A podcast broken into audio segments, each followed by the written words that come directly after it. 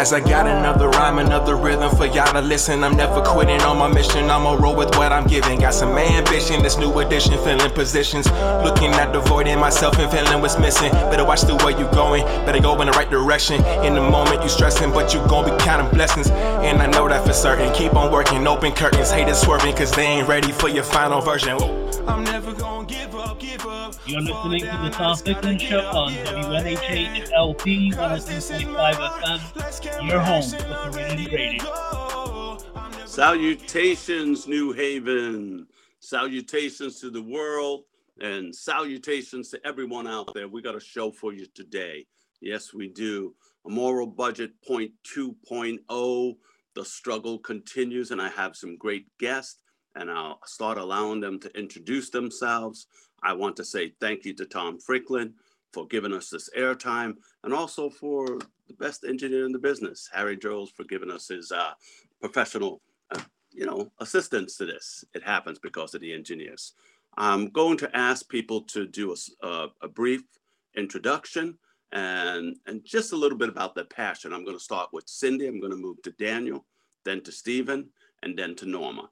So, uh, starting with Cindy, can you tell us a little bit about yourself? Sure. Thanks, Jesse. Thanks for having me on. Um, my name is Cindy Stretch. Um, I am the vice president of the CSU AAUP, which is the faculty union representing uh, teaching faculty, librarians, counselors, coaches, and athletic trainers at the Connecticut State University um, system.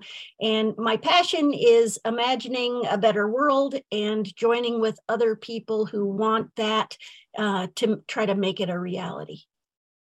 Excellent, excellent. So, Daniel, I think Daniel might be the young man in the group today. I don't know about that. Uh, uh, my name is Daniel Ruma Gonzalez. I'm a student in Hartford at ha- uh, Capital Community College. I'm studying cybersecurity.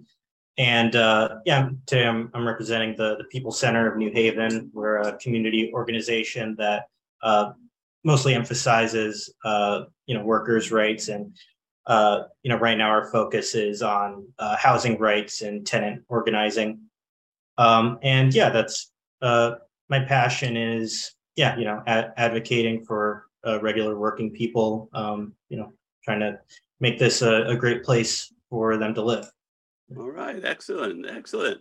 All right, uh, Stephen, New Haven AFT, can you give us an introduction and yeah for sure. good morning everybody. Uh, my name is steve Stasiak. i'm an executive board member of new haven federation of teachers local 933 we represent um, 18 approximately 1800 public school teachers um, here in the new haven public schools. Um, i'm a trustee on the executive board. I'm also co-chair of the labor committee. Um, and then my full-time job is i'm an english and social studies teacher at metropolitan business academy one of our magnet high schools here in new haven um, where i teach uh, ninth grade english uh, journalism and then a new class I co-developed with a colleague. We call it Youth Justice in Practice. So it's um, training our youth to run restorative hearings for um, for other youth within the schools. Um, I'm a New Haven resident. I'm a New Haven Public Schools parent, um, and my passion really is um, is youth engagement. Whether that's being a father to my own kids, um, but thinking about ways that I can use, you know, my agency to make New Haven and our state and our country a better place for our young people.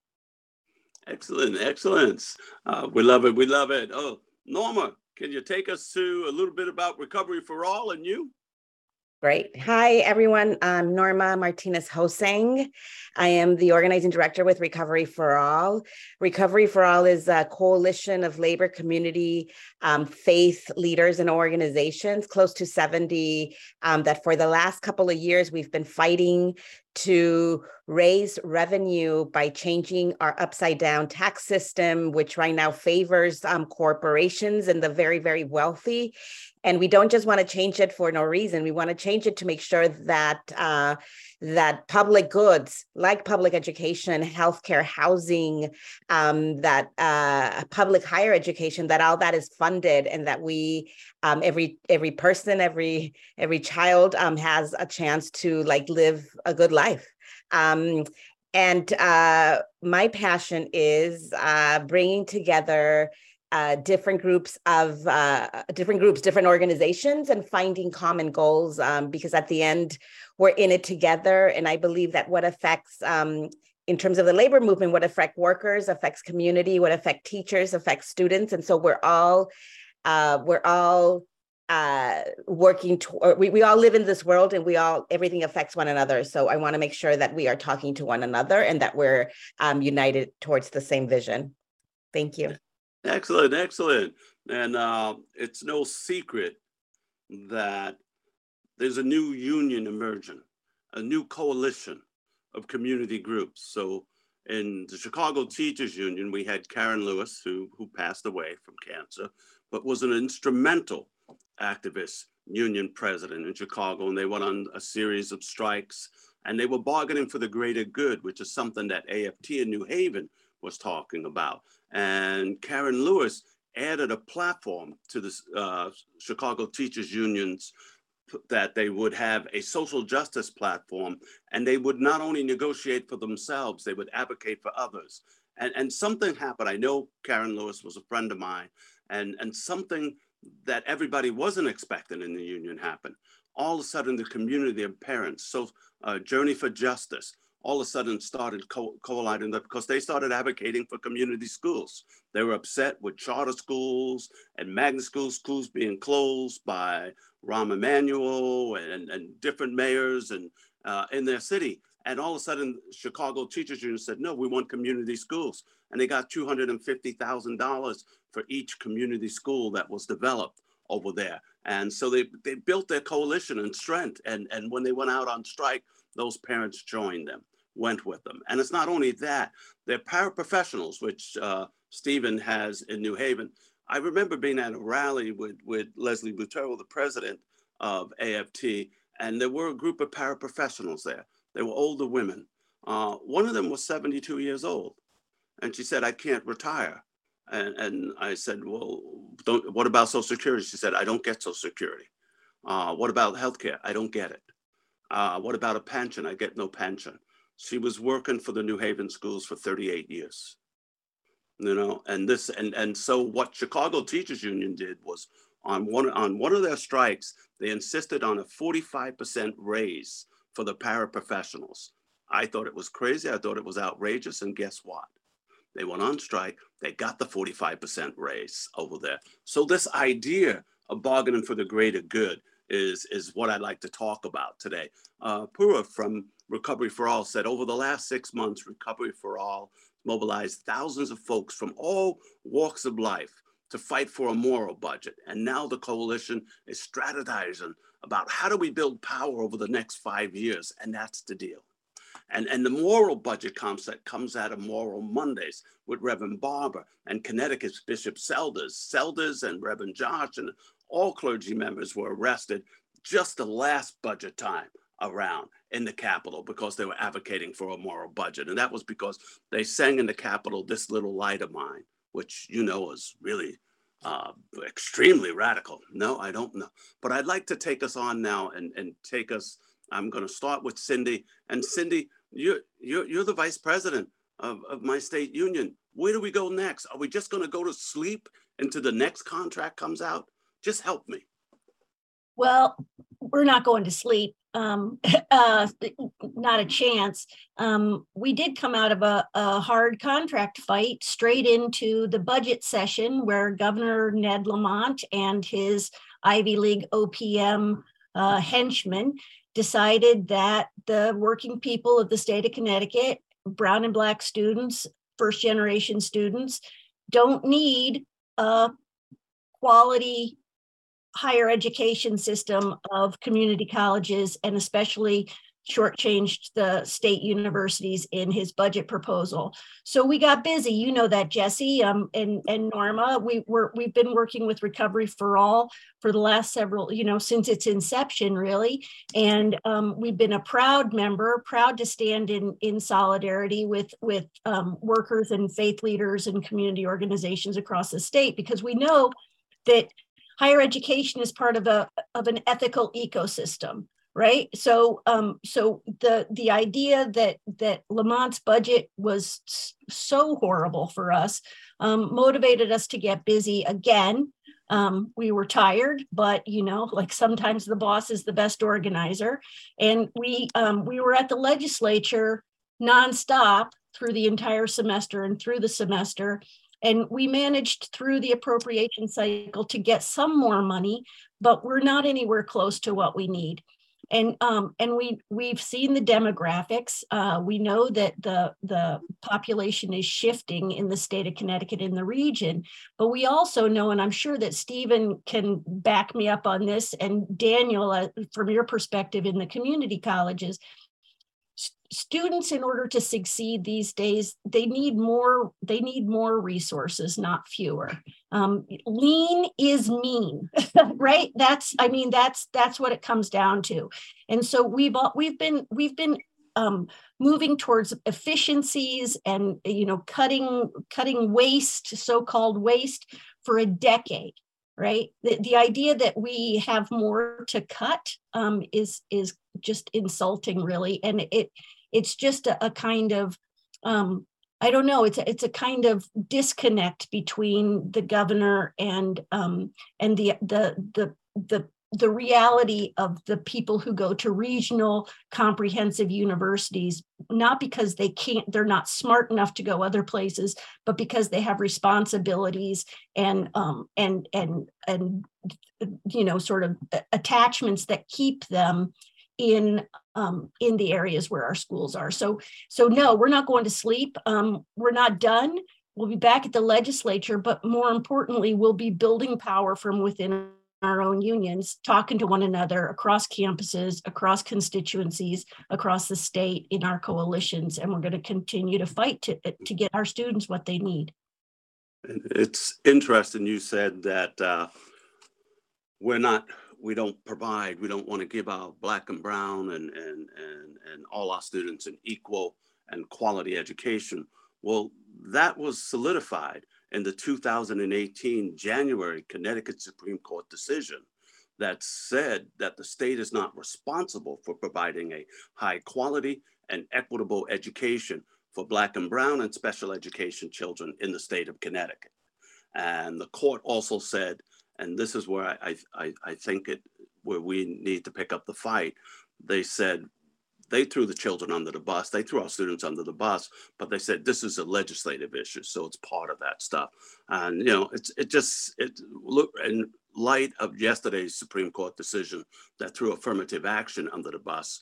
Uh, judge, you know, Clarence Thomas, the judge that used to brag uh, talk about to all, all, all the people he met when he first became a justice, talking about how he benefited from affirmative action. And now he's probably the number one enemy. Yohuru Williams, uh, Dr. Williams said uh, he wants to write a new book from Uncle Tom's Cabin to Clarence Thomas, you know, over there, that kind of concept. So our Supreme Courts have not been helpful. So it gets us as we must be active.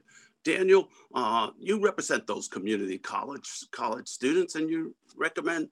Can you tell us about what should we be fighting for for our community college students? What can we do?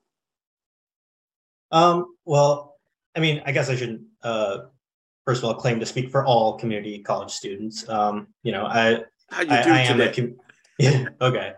Um, you know, I'm I'm uh, I've been active with uh, uh, some of the social clubs there. So, you know, I, I know a lot of the students and we do talk about a lot of these things. And yeah, I mean, uh, this past uh, uh two semesters, um, you know, we rallied against the, the tuition hikes, uh, which, you know, uh, we're, we're delayed, but as far as we know, are still planning to, to follow through on. And yeah, it's, it's not lost on us that yeah, um, the the school our schools have been kind of uh, running on a shoestring budget as it is you know kind of running on fumes. Um, you know everyone's kind of struggling to um, you know work with the resources that that are currently available.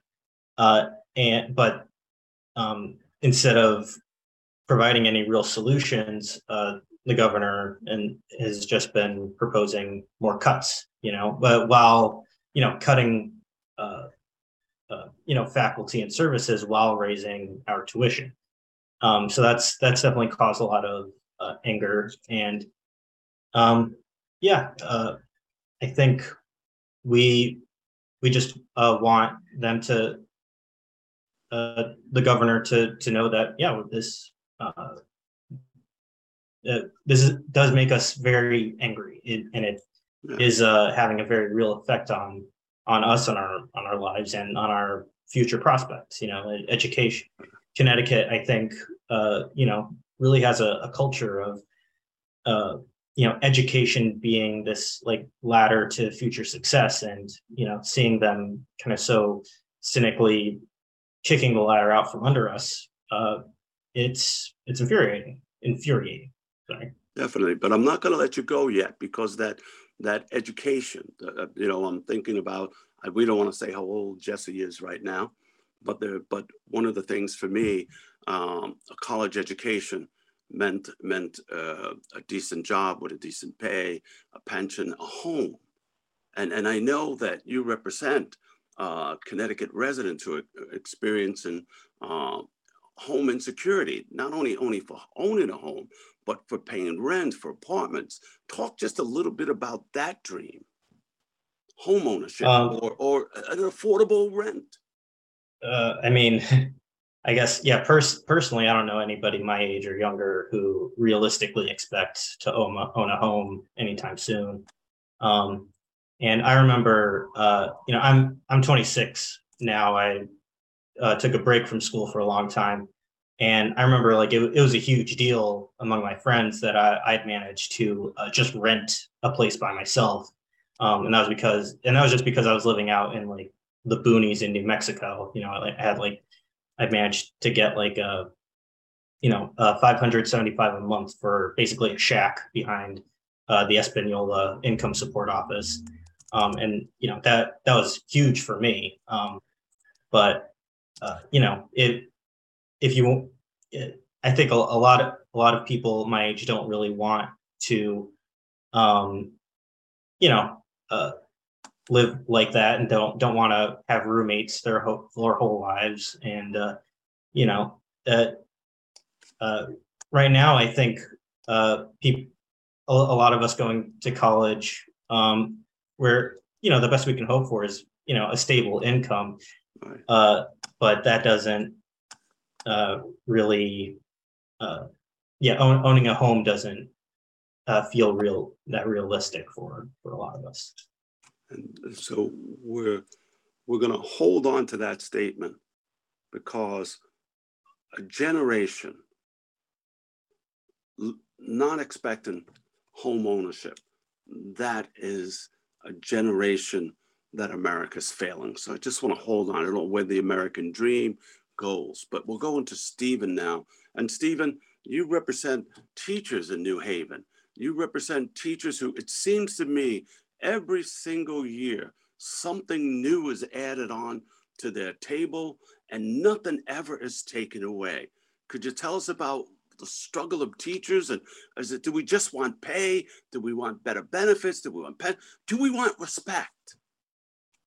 Um, we want all of those things. That all those things would be great. Um, yeah, you know, for sure. This coming out, speaking personally, this was the you know going into the pandemic. This uh, class of students, the class of 2023, was the class that experienced the shutdown in their freshman year. So we watched them and watched them walk across the stage. It was it was beautiful. It was inspiring, and yet um, I have to say, their four years they've been you know i can't even imagine how challenging it was. Being an adolescent is tough enough right? And uh, to be a, a, teacher it's also been additionally um, challenging. In my own school on top of having students and i think cindy said it um, you know we're seeing students present with greater needs than they have had um, in the past. This is my i'm going into my 13th year um, in new haven public schools my 17th year as a teacher. And um, we're just seeing needs present themselves more acutely. We're being asked to do more with less. Um, and in my own school, we were unable to fill four full-time teaching positions for the entire year. Um, you know, so teaching vacancies in New Haven are a huge problem. Um, we are uh, we're working really hard at NHFT um, to retain the teachers that we currently have, and we're doing that um, this year. Our, our new push is going to be for safety. We want to make sure, and Norma said it so beautifully. You know, we know and we believe that our teaching conditions, our working conditions, are our students' learning conditions. So when we negotiate for, when we advocate for, when we fight for safe workplaces where we have access to clean water, um, when we have access to bathrooms and soap and clean air and, um, and uh, clean facilities for our students to play in outside, we know that we're um, advocating both for us to be safe in our work environment and for our students to have healthy places um, to learn and grow when we know that they deserve that. And then the fight continues, and we're so grateful for the partnership with Recovery for All and to be in conversation and in solidarity with unions across the state because this is also a resource fight. And as Norma alluded to, um, we know that our tax structure in Connecticut is upside down. We have uh, millionaires and billionaires, um, not to mention a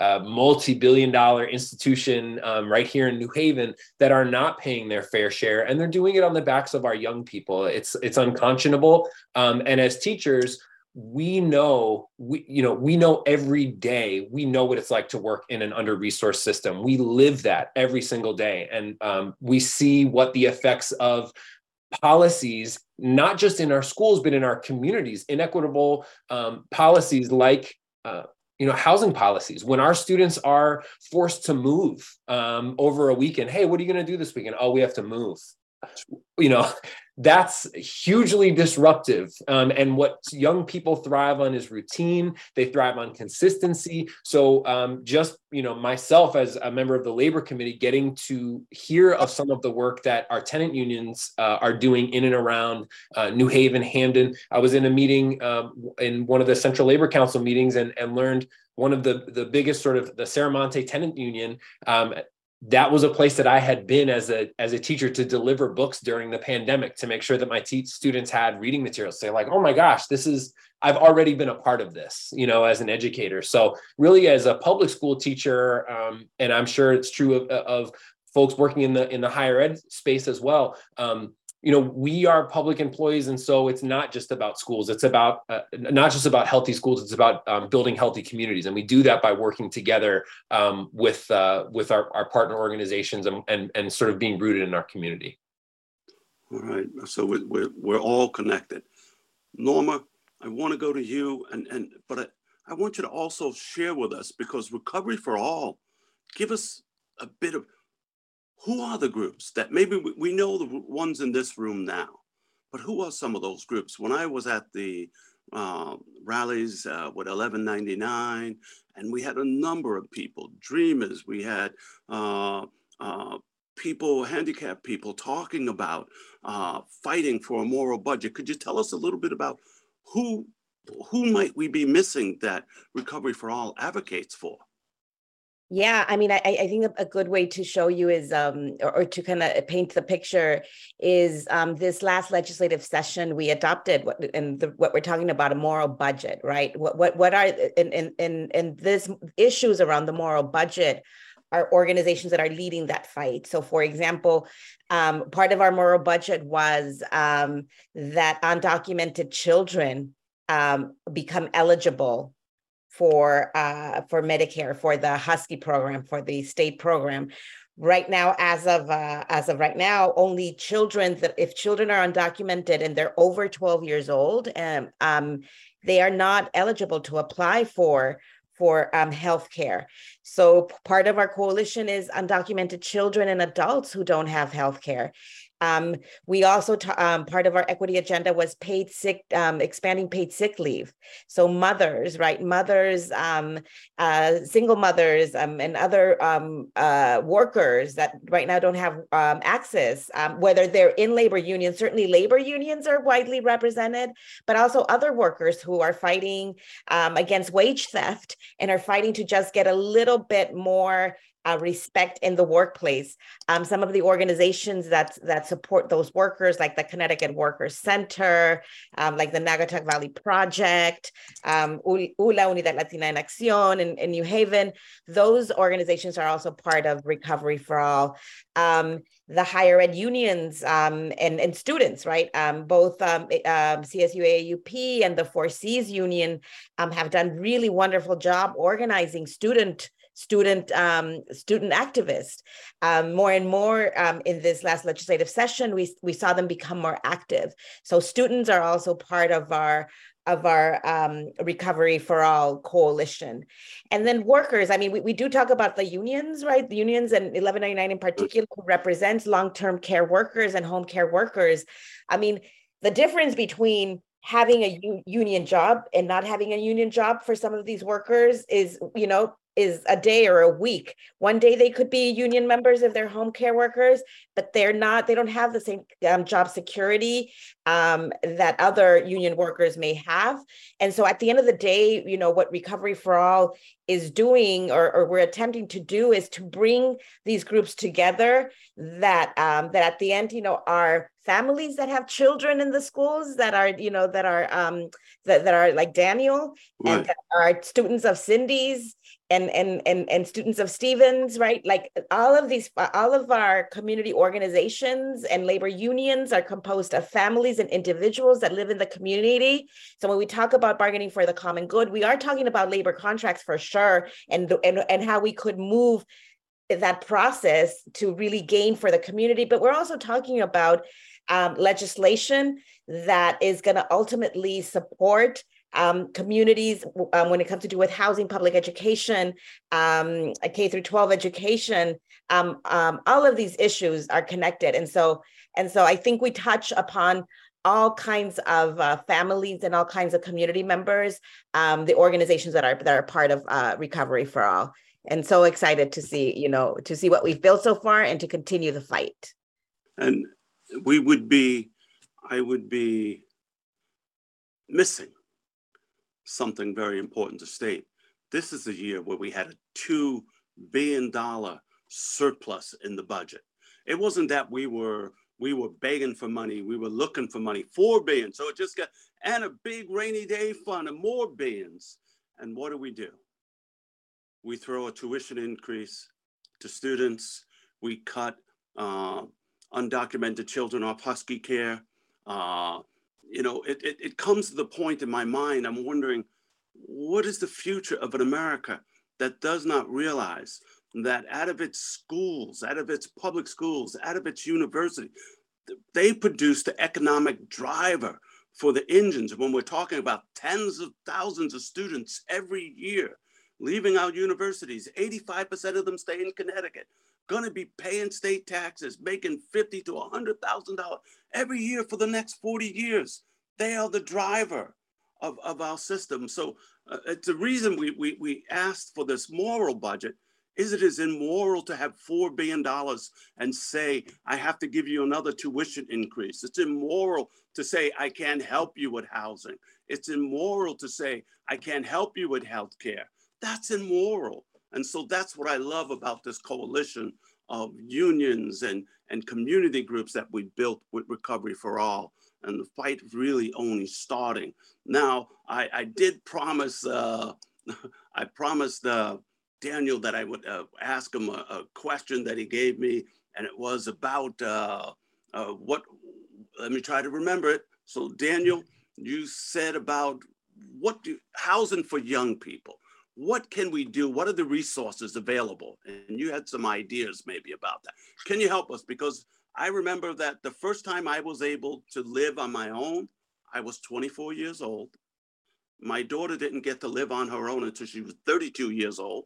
This is a this is the sign of the times. Almost 10 years later, uh, you know, and I was able to own a home at the age of 30, and my daughter still probably will never be able to own a home especially in Queens, New York. All right, Daniel, could you tell us about other resources? Um, uh, for sure, yeah. Uh, and these aren't just for young people, these are for uh, any Connecticut resident. Um, so if you're experiencing excessive rent increase or have unsafe conditions, you can bring your case to um, your town's Fair Rent Commission. Um, and you can uh, look that up at ctlawhelp.org slash en slash rent dash increases dash fair dash rent uh, dash commissions. Um, and if you would like to uh, look up information on starting a tenant union, which is very important, um, you can call uh, CT Tenants Union at 860 756 0257 or email them at cttenantsunion at gmail.com. Um, and for eviction and foreclosure prevention. Uh, statewide legal services are available at slsct.org. Um, the uh, eviction guide for renters is available at ctfairhousing.org. And uh, if you're facing eviction or losing your housing subsidy, you have the right to a free lawyer if you're going to court.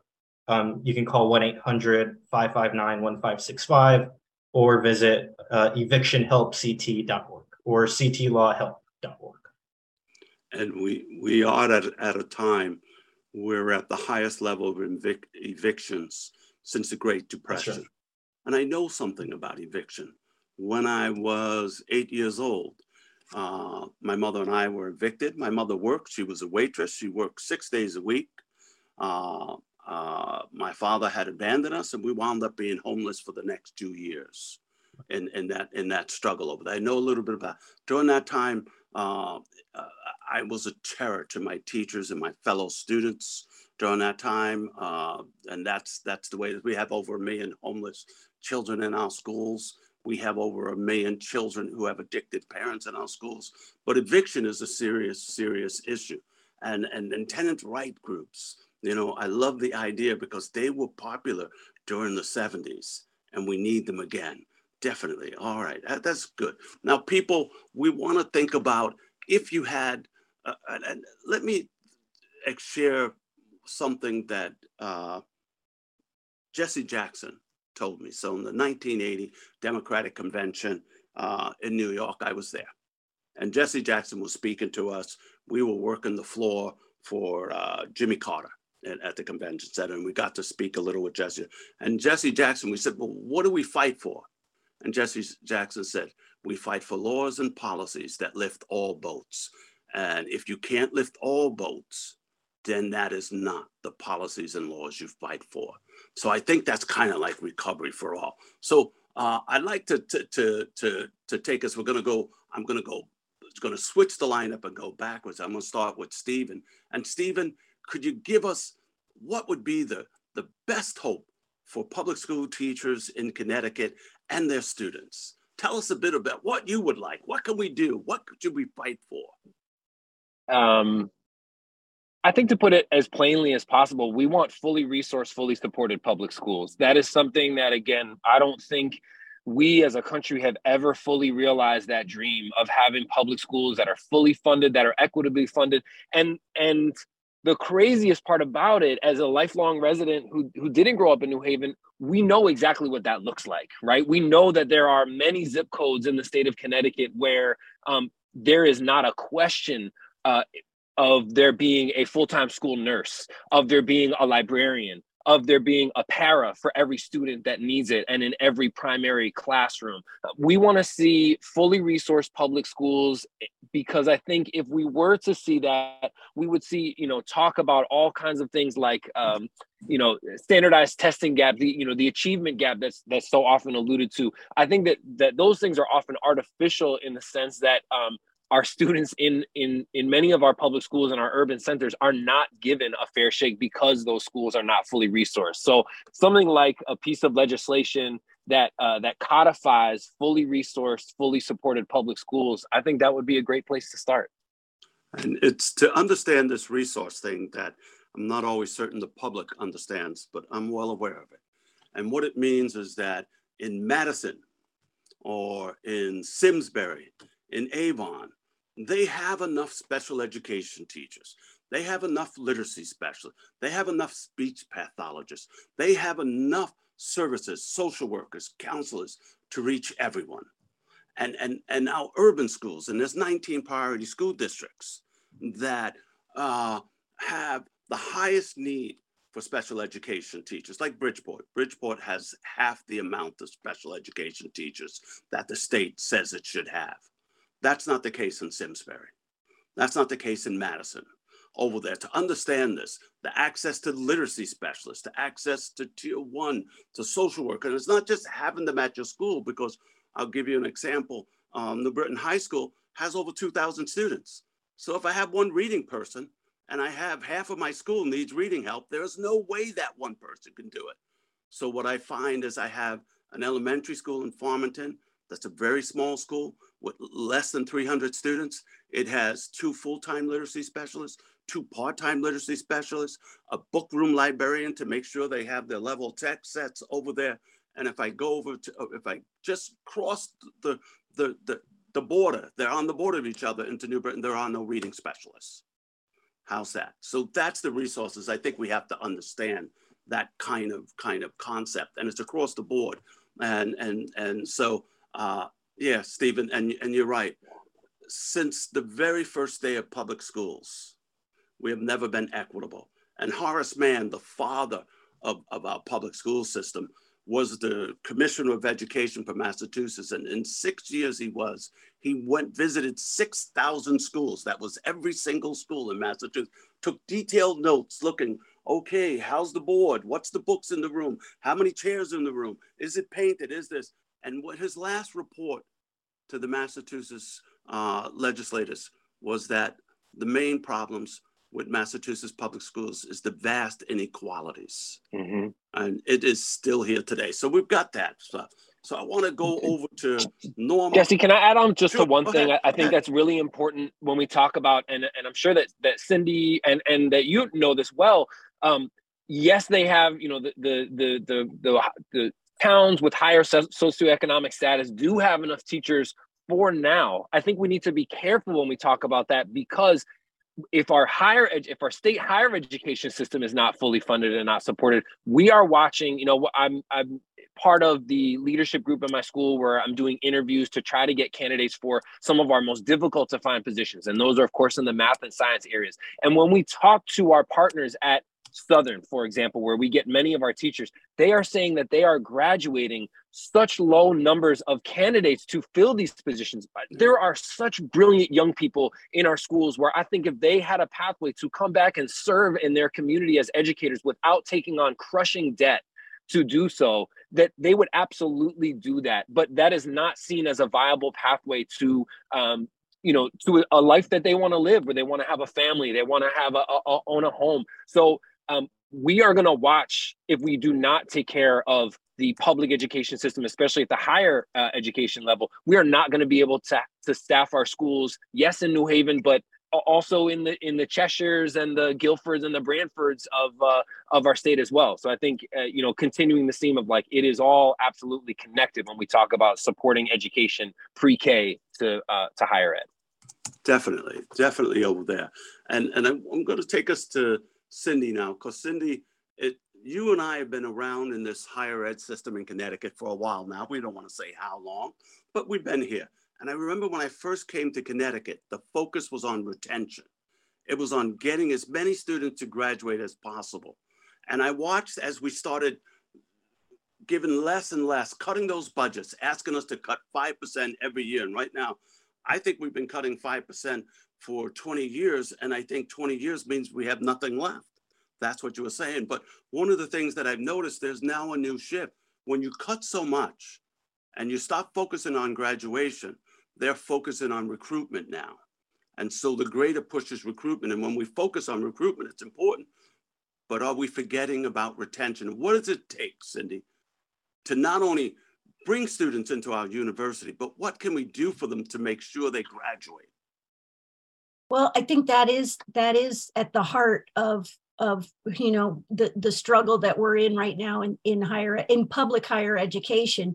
And and i would just add i think this is where you're going jesse but when we're talking about retention we're not just talking we're we're we the faculty does not mean by that that students hang on by their fingernails and just get pushed through and the universities become de facto diploma mills. We will not stand for that that's that's absolutely at the heart of our struggle.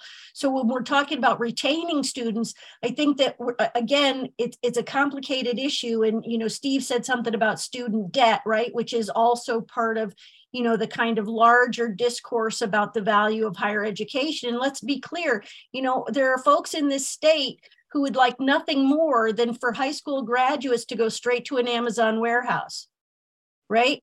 And so and you know for the people who for for whom that's that's what they want you know all blessings to you but like there people need to have opportunities and options and and to pursue their full humanity right? So so i would say the the resource question again is this is the key question but when we talk about resources i think the public hears i don't i don't know like photocopy paper or like toilet paper or more computers or something. Like what are you talking about resources or just faculty salaries?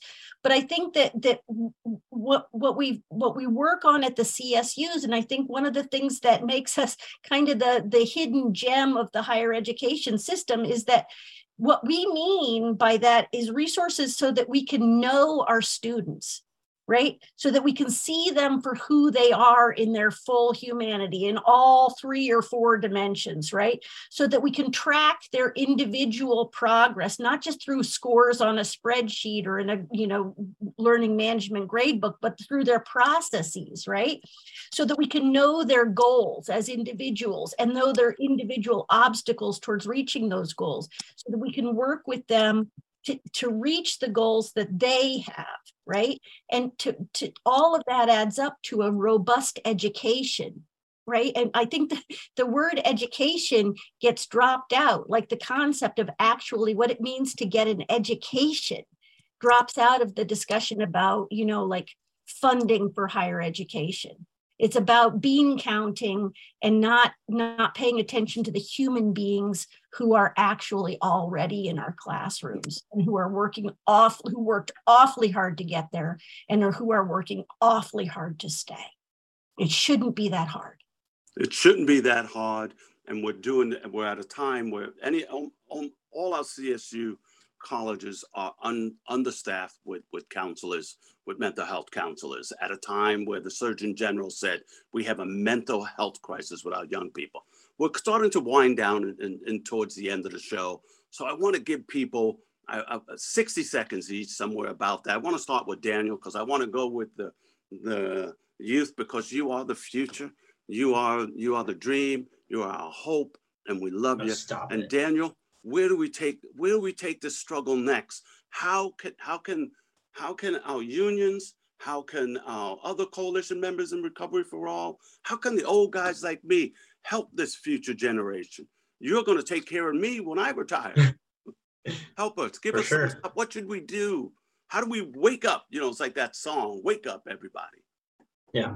Well, I I, I like that we're um, emphasizing the coalition here. I think, uh, yeah, projects like Recovery for All are, are very important, uh, not just, um, you know, in the practical sense of, you know, getting legislative action done, but, you know, I think um, it, in America, especially, and I think that this uh, is sort of related to what you say about mental health, uh, most of us feel like, especially after the pandemic, that we're all on our own, right? That we're all, uh, you know, just looking out for number one here. And, uh, you know that's very lonely it's very isolating and it makes people very desperate and hopeless. Um, and i think it's important to know that uh, uh, for there are people out here who are fighting for you.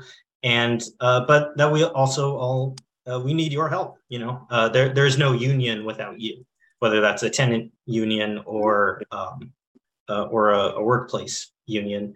Um, and you know on on the housing side um, I mean, just most of what we, we're doing is just talking to our neighbors, um, which I think is uh, oddly enough a, a, thing that a lot of people just uh, don't do anymore. Um, and you know, I think that there's a lot of a tendency to be like, oh, it's the social media and the cell phones or whatever. But I I, I think it's a, a lot more to do with um, you know that they, they don't want us talking to our neighbors. You know, pe- people like the government is uh, uh the governor. You know, that they, they don't want us to know that uh, we are capable of caring about each other and helping each other. Um, I think that's uh, that's something that's very important for us all to be doing. Interesting. Cindy wrote in the chat, talking to your neighbors is a revolutionary act. It yeah. reminds me of when I was in Selma, Alabama. I was with Reverend Barber. And Reverend Barber is going to be the is going to be at Yale. He's retired from the ministry. He's going to be at the center, the law center, and they're going to have a new, I think it's the Divinity and Law uh, uh, Center at Yale, and he'll be with us. But Reverend Barber we are at an organizing committee with him in Selma, and we're trying to understand, that there's no better organizer than Reverend Barber. Really, he gets it. And he said to us, he said, he goes, he says, Jesse, uh, who's your brother's keeper? You know, and I said, well, uh, uh I, I, I, you? And he said, I am yours. He said, uh, we are our sister's keeper, our brother's keeper, and they are our keepers. And when we realize this together, that's when we rise up. And that's what that whole idea of a moral revolution was that we become each other's keeper. I love that idea. And you certainly took us there. And Stephen, uh, give us like what, give us that last 60 seconds of what what can we do for teachers? How can we better join the fight? And you're right, there's a massive shortage 500,000 less education employees in our schools since the pandemic. Well, anybody that wants to come and join up with us, you know, where we've been incredibly active um, through the spring, through the budget season, and we would love for people to join up with us as we call for uh, for a better funding structure, more equitable funding structure. We have a mayoral election coming up um, in New Haven, uh, primaries in in uh, in September, and um, you know these things matter elections matter and so um, we would love to see people you know be engaged in the democratic process um, because those things absolutely have uh, consequences especially as we see all the supreme court rulings coming out uh, this week. We know that elections matter so having people engage um, in, in, that and engage with us uh, with us that are already um, doing that work um, I want to call on the, the, the work of Dr. James Comer, um, who uh, is the, the the you know creator of the Comer School Development Program at, at Yale School of Medicine. And um, Dr. Comer, when he talks about the the Comer School model, what is the at the foundation of any strong schoolhouse is relationships. And so strong relationships, and what that means to me is strong relationships, teachers looking out for one another. You know, so uh, as Cindy alluded to, you know, organizing and having conversations with each other. You know, so that we know within schools and across schools that we have each other's backs, that we're looking out for one another, and that we're acknowledging the fact that this work is harder than it's ever been, but we're we're here for one another. It means that being in relationship with our students, that we're going to listen to our students. So when our students are saying, "I'm having a hard time. This is what's going on with me," um, that we're willing to uh, be co-creators of what our our schools can look like with our young people and um, and being in relationship with our community, knowing that there are so many folks, not necessarily teachers, but um, amazing community organizations that when we are in strong relationship with them can can supplement and can make our school lives richer. So uh, we want to make sure that we maintain and continue to build those strong relationships. And then i think um, we want to continue to dream. We want to lean into our radical imagination and we want to continue to ask our young people and our teachers of our community members what is it that fully funded public schools um, can look like? And knowing that uh, the fully funded public school, uh, the, the K 6 school in Newhallville needs to look a little bit different than the K 8 school in Fairhaven, needs to look a, little bit different from the comprehensive high school. Um, you know, in East Rock, that and that's okay, and and we want to, uh, and there is space for all of those things. We're, so we're not going to stop dreaming, um, and we're going to lean into that radical imagination because um, because that's I think how we eventually get to uh, get ourselves all free. Radical imagination. We can't go better than that. Cindy, how about 30 seconds? Where's higher ed? Well, I mean, I, I, I just want to echo what Daniel and Steve have said uh, that this is going to be the next few years are going to be about, um, you know, talking to one another, big, trusting one another, um, you know, coming up with good ideas together, working together shoulder to shoulder um, with people maybe we haven't seen ourselves in solidarity with in the past but we're we're starting to recognize where our where our re- real interests lie and they don't lie in in paying wall street first. And i think that's that's what it comes down to. So if we think about this moral budget 2.0 is the struggle to lift all boats policies tax policies education policies, health policies, housing policies that don't that just don't pay for some or lift some, but lift us all. And if we can do that, I think we're going to have something like, and you know, we it's the saddest thing is our income tax. The lower, the, the less money you make, the higher the percentage of income tax, state income tax you pay. If that's not immoral, I don't know what is. So I, I, I think we've got a fight on our hand. And, I, and, and something that Senator Winfield, Gary Winfield from your area, always says to us, hey, you shouldn't come tell us about legislation in January. You should come see us the year before and start plotting and planning and engaging us in the kinds of legislation that you want to see. So we got a fight. We got a great fight coming, a moral budget fight to come. I can't believe it. New Haven, thank you. I think Harry's going to start playing the music. If he doesn't, then somebody else can jump in. But I, I love you, New Haven. I love you, Connecticut. I love our unions. I love our teachers. I love our students. I love our young people, Daniel. Yeah, you're the future over there. And thank you, thank you, Tom Ficklin. Thank you, uh, 103.5 New Haven Radio. I think I did it this time.